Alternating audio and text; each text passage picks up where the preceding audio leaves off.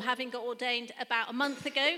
And um, one of the things that happened to me last week is I visited a Dartmoor parish and I thought, hmm, this is my first visit to them and I'm going to be doing some traditional services with them. So I dressed up appropriately with the collar and I drove out there and I got there really early. And if you've been to the village of Lustleigh for a walk or a cream tea, you will know it gets really, really packed on Sundays. And so I showed up like 40 minutes before the service and it was packed. There were cars absolutely everywhere. And um, so I thought, oh, I'll just ask someone. So I wound down the window and I'd forgotten I was wearing the collar. And I was like, oh, excuse me, do you think, um, is there anywhere I can park here? And this lady said, oh, are you here, to, are you here to lead the service? I did not lie. I said, no, I'm not actually. I'm here to sort of like just get to know people. Anyway, collar worked its magic. And she said, oh, well, if you're here for the church, you can park anywhere you like. And I said, Well, thank you, but there's nowhere to park. I can't see anywhere.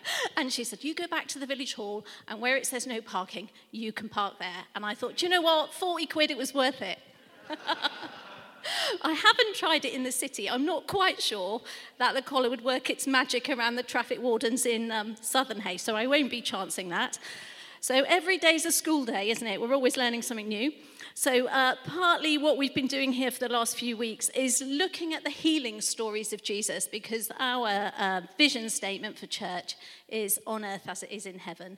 And one of the things that we've been encouraging one another in is to get more confident in praying for, uh, for healing for people within the church and outside of the church, and also more confident in bringing ourselves forward, asking God to draw close to us and bring us healing and wholeness.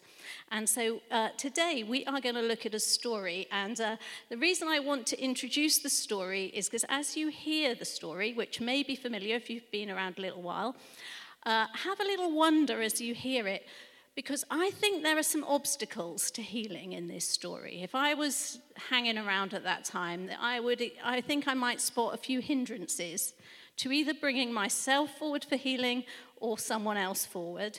And, and for praying for the healing of someone else. So I'm going to ask Jack to read now.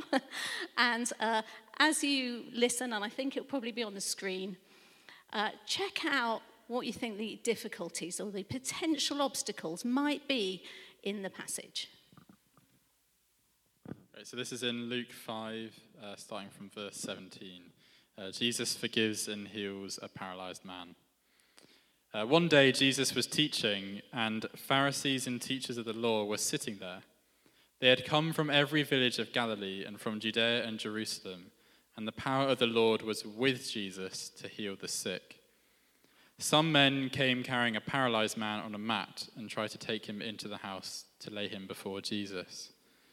When they could not find a way to do this because of the crowd, they went up on the roof and lowered him on his mat through the tiles into the middle of the crowd, right in front of Jesus. When Jesus saw their faith, he said, Friend, your sins are forgiven. The Pharisees and the teachers of the law began thinking to themselves, who is this fellow who speaks blasphemy? Who can forgive sins but God alone?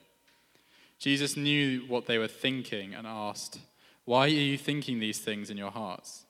Which is easier to say, Your sins are forgiven, or to say, Get up and walk? But I want you to know that the Son of Man has authority on earth to forgive sins. So he said to the paralyzed man, I tell you, Get up, take your mat, and go home. Immediately he stood up in front of them, took what he had been laying on, and went home, praising God. Everyone was amazed and gave praise to God. They were filled with awe and said, We have seen remarkable things today. Great, thanks, Jack. So, as you uh, followed through on that story, you know, we can skip to the end and think, oh, it all went so well. But let's just give a few minutes. So, chat to the person next to you. I am a teacher, but this is not a test, and there will not be group feedback, so no stress. Um, just have a little conversation with someone around you. What do you think were the potential tripwires in the story? What might have prevented that paralyzed man from getting the healing that he had come for? Just have a couple of minutes to have a chat about that together.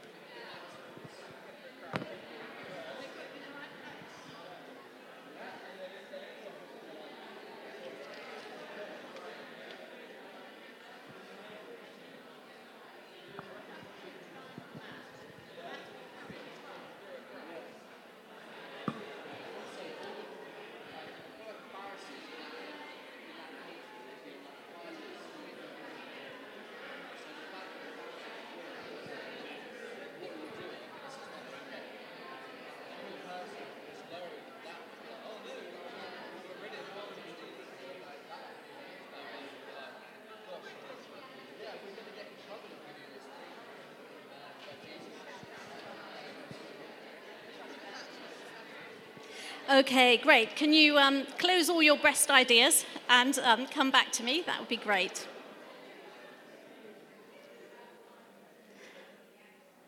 Okay, so as we go through this evening, you can think, hmm, did I think of any of those things? I had to think about what I thought some of the potential tripwires in the story, some of the obstacles that had to be overcome, some of the potential hazards in it. And I was imagining I was in the scene. You know, so I like imagining uh, that maybe imagining even that I was Jesus, because Jesus passes his authority on to us, his followers. We see that Jesus does that when he chooses 12. We see that he does it when he sends out the 72 with mixed positive and negative outcomes. You might want to look at that story. And then he sends out even more. And at the end of Matthew, he sends out all his followers to preach the good news about Jesus and to teach everything he's taught, and that includes healing. And I don't know if you're a little bit like me, but sometimes when it comes for presenting myself for healing or praying for the healing of someone else, sometimes I experience a dislocation between the theory and the practice. And maybe I'm alone with that little dislocation between theory and practice, but maybe one or two of you also think, yes, I do believe Jesus heals. Yes, I do believe Jesus wants to use people, but probably there's someone in the room a little more qualified than me. And then we can sort of like back away from the thing. So, uh, in this story, there are a few obstacles which may resonate with us. So, the first one is that there are people watching. So, this is very early in Jesus' ministry, and the scribes and the Pharisees, the religious experts, experts in the law, have come from around the area to have a little look, to see what is going down with this Jesus ministry. And I suspect that they weren't leaning in curiously, I suspect they were leaning back inside a cynical, sort of judgmental kind of way. And so that feeling that, oh, you know, I could pray for my neighbor, or I, but what if someone saw? Or I could pray for my neighbor, but what if they thought bad of me? Or I could pray for this person, but well, I would if there weren't so many other people around. And so just being aware of the impact on others on our actions and being willing to like recognize that obstacle and sort of think, yeah, that's okay. It's always going to be there. That obstacle's never going to go away. There are always going to be people around. There are always going to be people leaning in with curiosity. There are always going to be people leaning out with cynicism and judgment. That's just the way of the world. And so we're not going to change those things. So we can just accept them and we can lean into receiving and asking uh, for healing anyway. Another uh, obstacle I thought was a personal and practical obstacle is that this bloke that needs healing is paralyzed, he can't get there on his own. And so we'll come back to the importance of the fact that it is a serious obstacle that he cannot get there on his own. And another is a context, another contextual obstacle is that it's too crowded to get in. So even if he was only partially paralyzed, he wouldn't be able to get in because the, the area is absolutely crowded and he can't get close enough to Jesus. And those, obstacle, those are obstacles that may resonate slightly with us. So someone might, if later, for example, we said, oh, if you'd like prayer for your for physical healing, why don't you just raise a hand and some people will gather around you. I bet this would happen. Let's imagine Naomi wanted healing, right? She'd go, like, yeah, me. And we'd be like, oh, I hope someone else goes forward first. it's like, oh, Ian and Jackie over there, they're going to do it, aren't they? Good, I don't need to. oh, look, there's Val. Oh, there's James, he won't mind praying. Oh, I can just back away. And we, I do that. You know, I feel that, um, that kind of inner tension that, you know, does it, does it have to be me?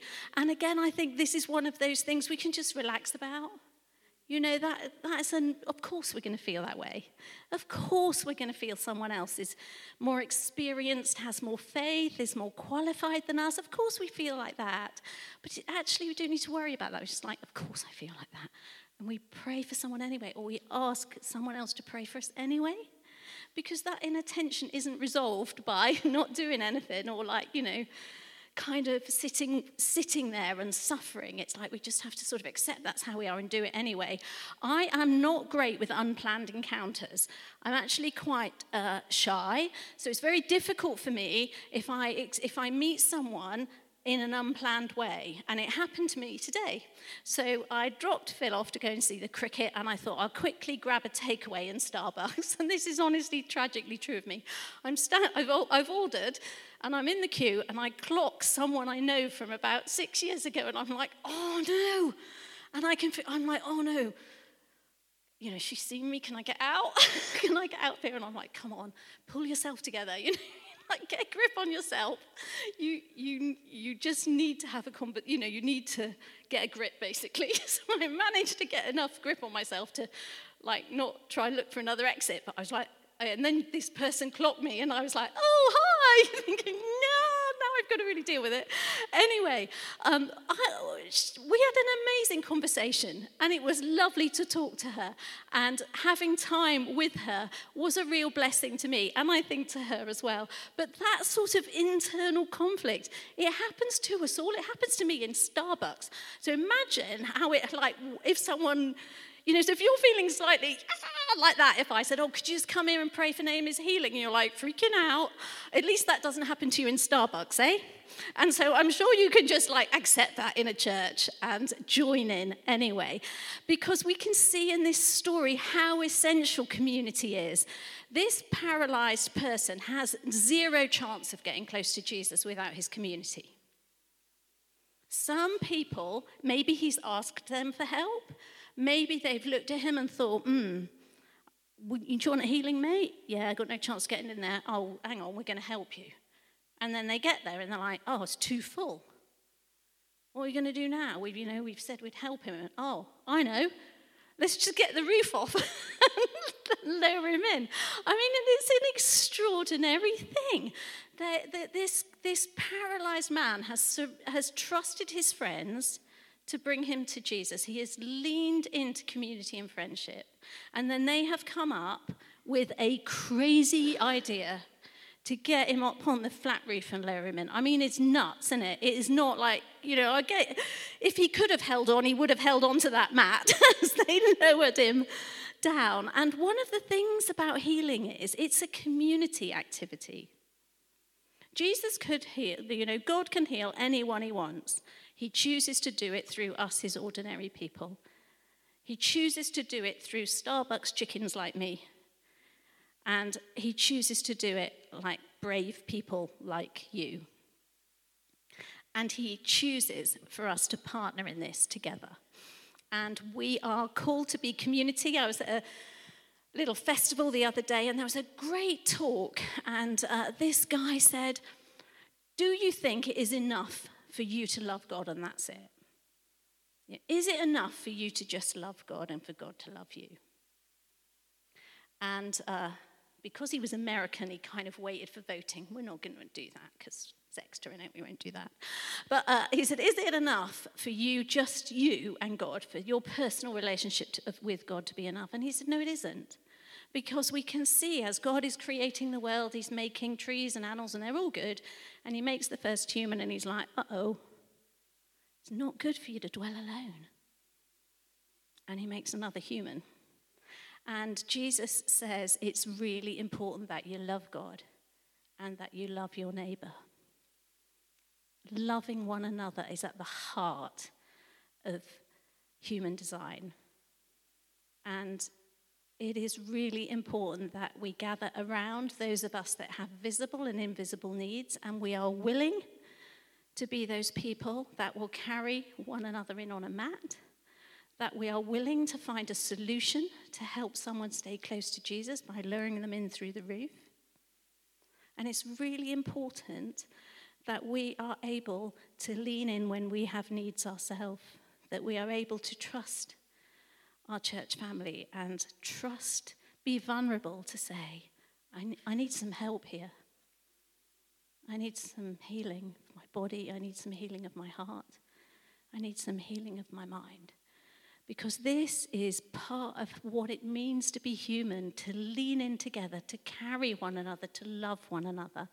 And it is so important in an increasingly individualistic culture you know, one of the things that I think is so important about healing is that when people gather to pray for one another, we're showing the world that we can be vulnerable and that we can be trustworthy to one another and that we're willing to do slightly embarrassing things, you know, like to lay hands on people, to persist in prayer, so that someone can come through and experience the closeness of God.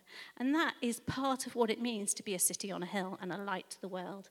The world needs to see this kind of community, and we need to step up with our courage and we need to step in with our vulnerability um, around healing in this way.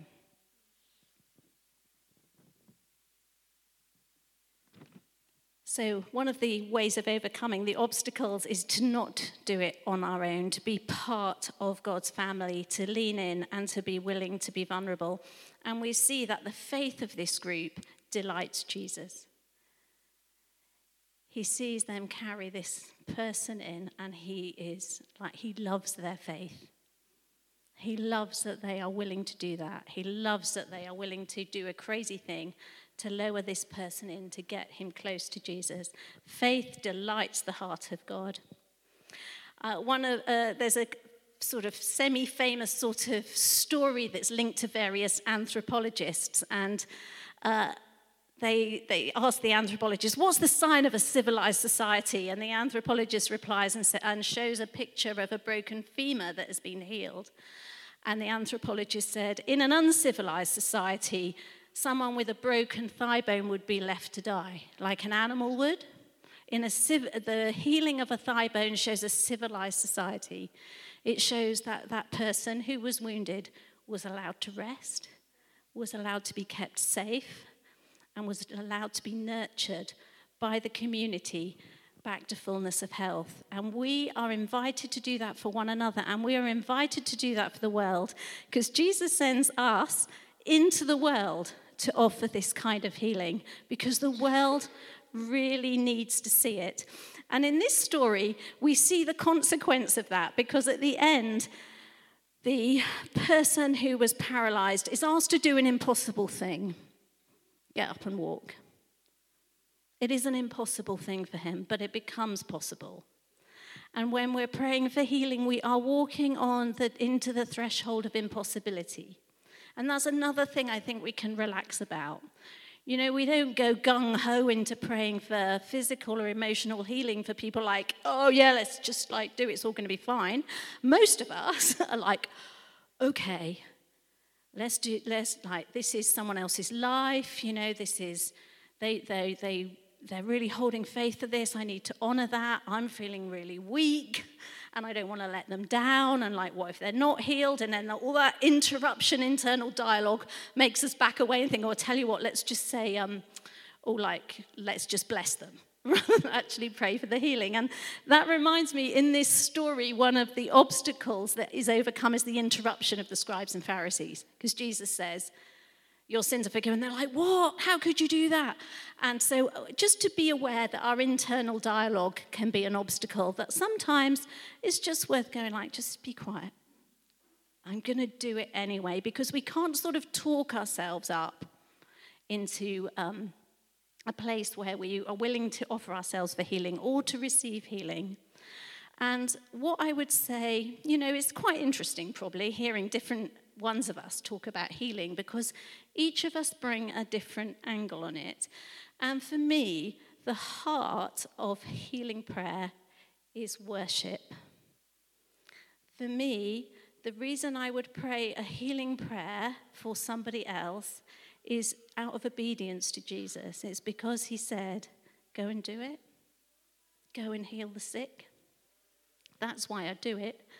Not because I feel full of amazing power or faith or anything like that, but on my knees, empty handed, just out of obedience.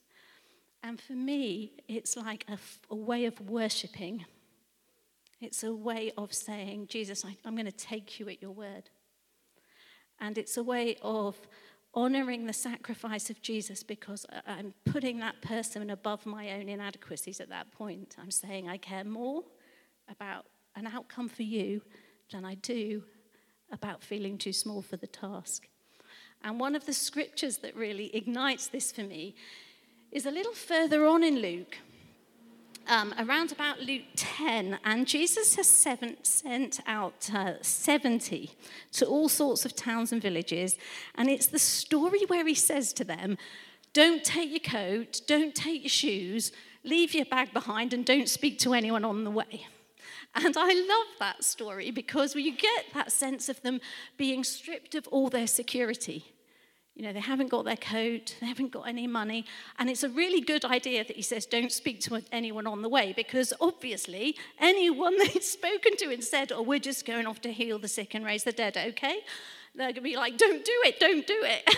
and, and he's wanting to silence that destructive dialogue. So it's like, don't look back, don't get distracted by the voices of others or your inner voices, just go and do it. So they go and do it. And uh, it goes a little bit wrong because one of the things that happens the, uh, uh, is that they come back and they say to Jesus, Oh, there's this whole like um, group of people, and they didn't listen to us at all. And then uh, he's like, They're like, You know, can we pray bad stuff on them. He's like, no, no, no. And then they come back and they, they come back again, and the 70 returned with joy. So we're in uh, we're in Luke 10, 17. The 70 returned with joy, saying, Lord, in your name, even the demons submit to us. And he said to them, I watched Satan fall from heaven like a flash of lightning. See, I have given you authority to tread on snakes and scorpions and over all the power of the enemy. Nevertheless, do not rejoice at this. Like, those are good things, but don't rejoice at that. Nevertheless, do not rejoice at that, but rejoice that the, uh, but rejoice that your names are written in heaven. He's like, yeah, spiritual powers will obey you, but rejoice that you're known in heaven. Rejoice that you belong. And then he sort of like goes for this sort of like quite barbed insult, which I quite like, and I don't mind owning. At the same hour, Jesus rejoiced in the Holy Spirit. So being obedient to God in this way brings joy to Jesus. You know, it triggers worship in him. He's full of the Holy Spirit and full of joy. And he says, he prays out, I thank you, Father, Lord of heaven and earth because you have hidden these things from the wise and intelligent and had revealed them to infants. Yes, Father, for this is your will. Like it is the purpose of Jesus to reveal these things to children like us, to people that do not know all the answers, that people that like haven't got loads of theological knowledge or loads of experience. All we are asked to do is be those little children and just have a go. Because earlier in this passage, Luke writes, the power of God was present to heal. And that is very interesting because, as John said last week, there are times in the ministry of Jesus when Jesus can't execute the healings because the faith and the judgment is, is not very high, and he gets that in his own town. And so it's not a given that the power of God is present to heal. Luke can say it because he's writing retrospectively, isn't he? He's like looking back at these stories and recording them, like, oh, yeah, that bloke, you know, got off his mat. Yeah, the power of God was present to heal. Unfortunately, in the present tense, we don't really get that kind of level of insight of like, you know, is God present to heal or isn't God present to heal? Is, you know, is the power here? Isn't the power here?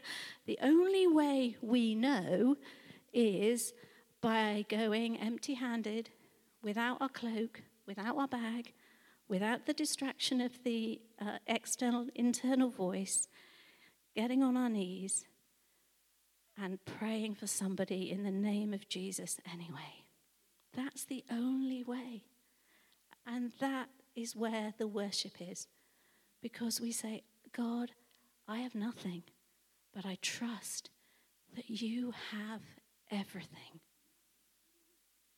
And that is, for me, like the, the simplicity, I suppose, of the healing thing comes down to will I go empty handed and vulnerable and serve or be served by another child of God? But that act releases the joy of the Holy Spirit, and it is what we are made for. We are made to love God, to worship Him, and to serve one another in that way. So.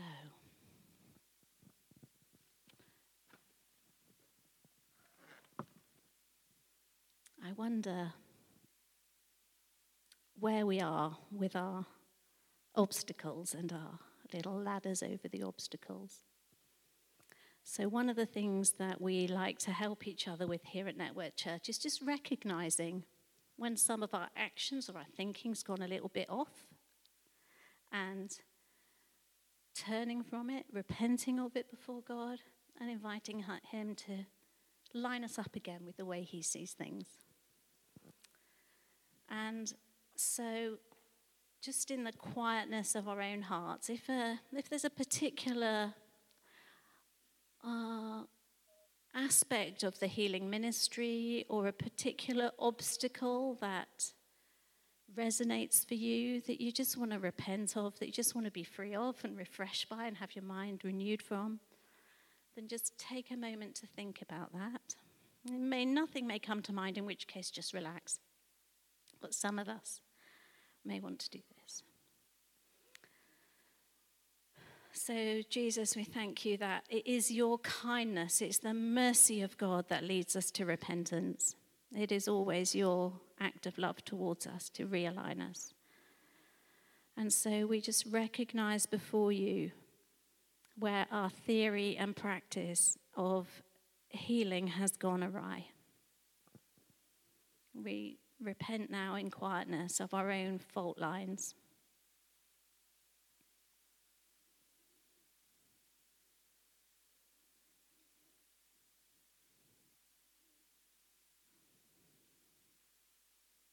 And we turn away from those fault lines. And we lift our eyes to you, Jesus. And we recognize we are just children. We are those little ones.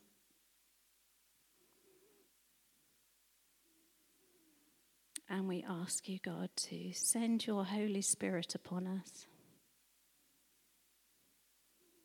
Change our hearts and minds and our practices, God, that we may worship you. We may worship you through giving ourselves to praying for others and receiving prayer ourselves. Lord, align us as a community with all that you have in mind for this church and for this city. We want to worship you by following your commands, Jesus, and we're sorry where we haven't. And we thank you that your Holy Spirit equips us to say yes to impossible things. So help us, we pray. Amen.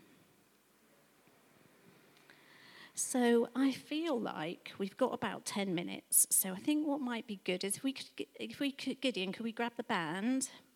And I think it's good to just let these things um, settle a bit. So, Gideon, if you can find something like not too long, but enough to let, let people just settle into the business with God that they've done. And then we are going to uh, engage in actually praying for some of us. And we pray, we will happily pray for anyone with that would like prayer for a physical condition and we will also happily pray for anyone that would like to pray for any kind of like emotional or psychological condition or any condition in life where you require like the strengthening of God. And it's up to you. You don't have to like say anything to the person that you that offers to pray with you at all. You can just say, "Oh, just just pray that I'll be strengthened, or you can actually tell them something specific that you want help with. But we're gonna we're just gonna worship Jesus. We're gonna thank him that he's in the business of renewing our minds and empowering his people. And then we'll do some praying together. Does that seem okay?